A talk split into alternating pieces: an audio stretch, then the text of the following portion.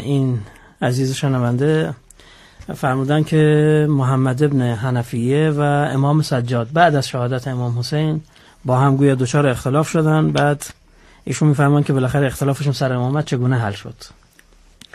اون چه در کتابای ما آمده قرار شد بین اینا حجر الاسود داور بشه. بله. اون سنگ مقدسی که جزء کعبه هست و میگن از بقایای کعبه زمان حضرت ابراهیم خلیله چون کعبه بارها یا خراب شده یا تجدید بنا شده بنابراین مسائلی که از زمان حضرت ابراهیم درش به کار رفته بوده خب از بین رفته. بله. ولی تنها جزئی که از کعبه غیر از اون بنیانش که زیر زمینه اون چه بیرون از زمینه تنها جزئی که باقی مونده همون حجر الاسود سنگ سیاه که البته سیاه نیست قهوه‌ای پررنگه.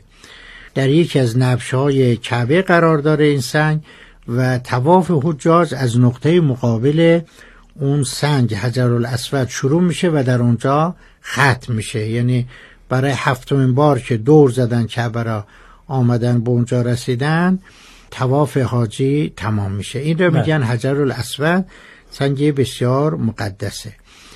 در کتاب ما آمده از جمله در کتاب مجالس المؤمنین تعلیف مرحوم قاضی نورالله ششتری آمده که وقتی بین این دو نفر اختلاف افتاد و بحث به جای نرسید امام علی ابن الحسین حضرت سجاد علیه السلام فرمود اما اگر قبول داری داوری قرار بده بین خودمون. و هرچه گفت هر دو قبول کنیم. بله.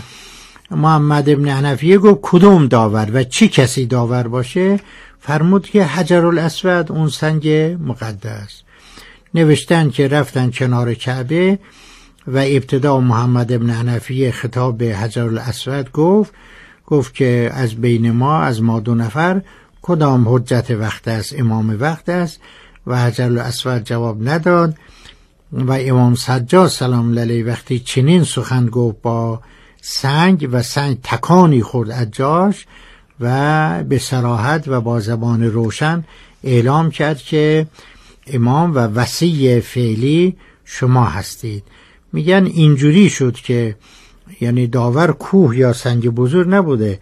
حجر الاسود بوده که سنگ کوچیکی هم است ولی بسیار مقدسه. بله. میگن حجر الاسود بین این دو نفر داوری کرد. منتها من اینجا اضافه کنم که بعضی ها معتقدند در همون مجالس المؤمنین هم آمده که محمد ابن حنفیه ادعای امامت ظاهری بوده. می‌خواسته علایم روشنی و دلایل روشنی از طرف امام سجاد علیه السلام اقامه بشه که دیگران هم قانع بشن. اگر برای دیگران هم شک شبهی هست برای اونا مسئله حل بشه. یعنی اینکه واقعا محمد ابن حنفیه ادعای امامت می‌کرد این را همه قبول ندارن. بعضی میگن اختلاف ظاهری بوده و وقتی قضیه به این مهمی اتفاق افتاد یه شک و شبهی هم برای دیگران نه تنها برای محمد ابن حنفیه برای دیگران هم باقی نموند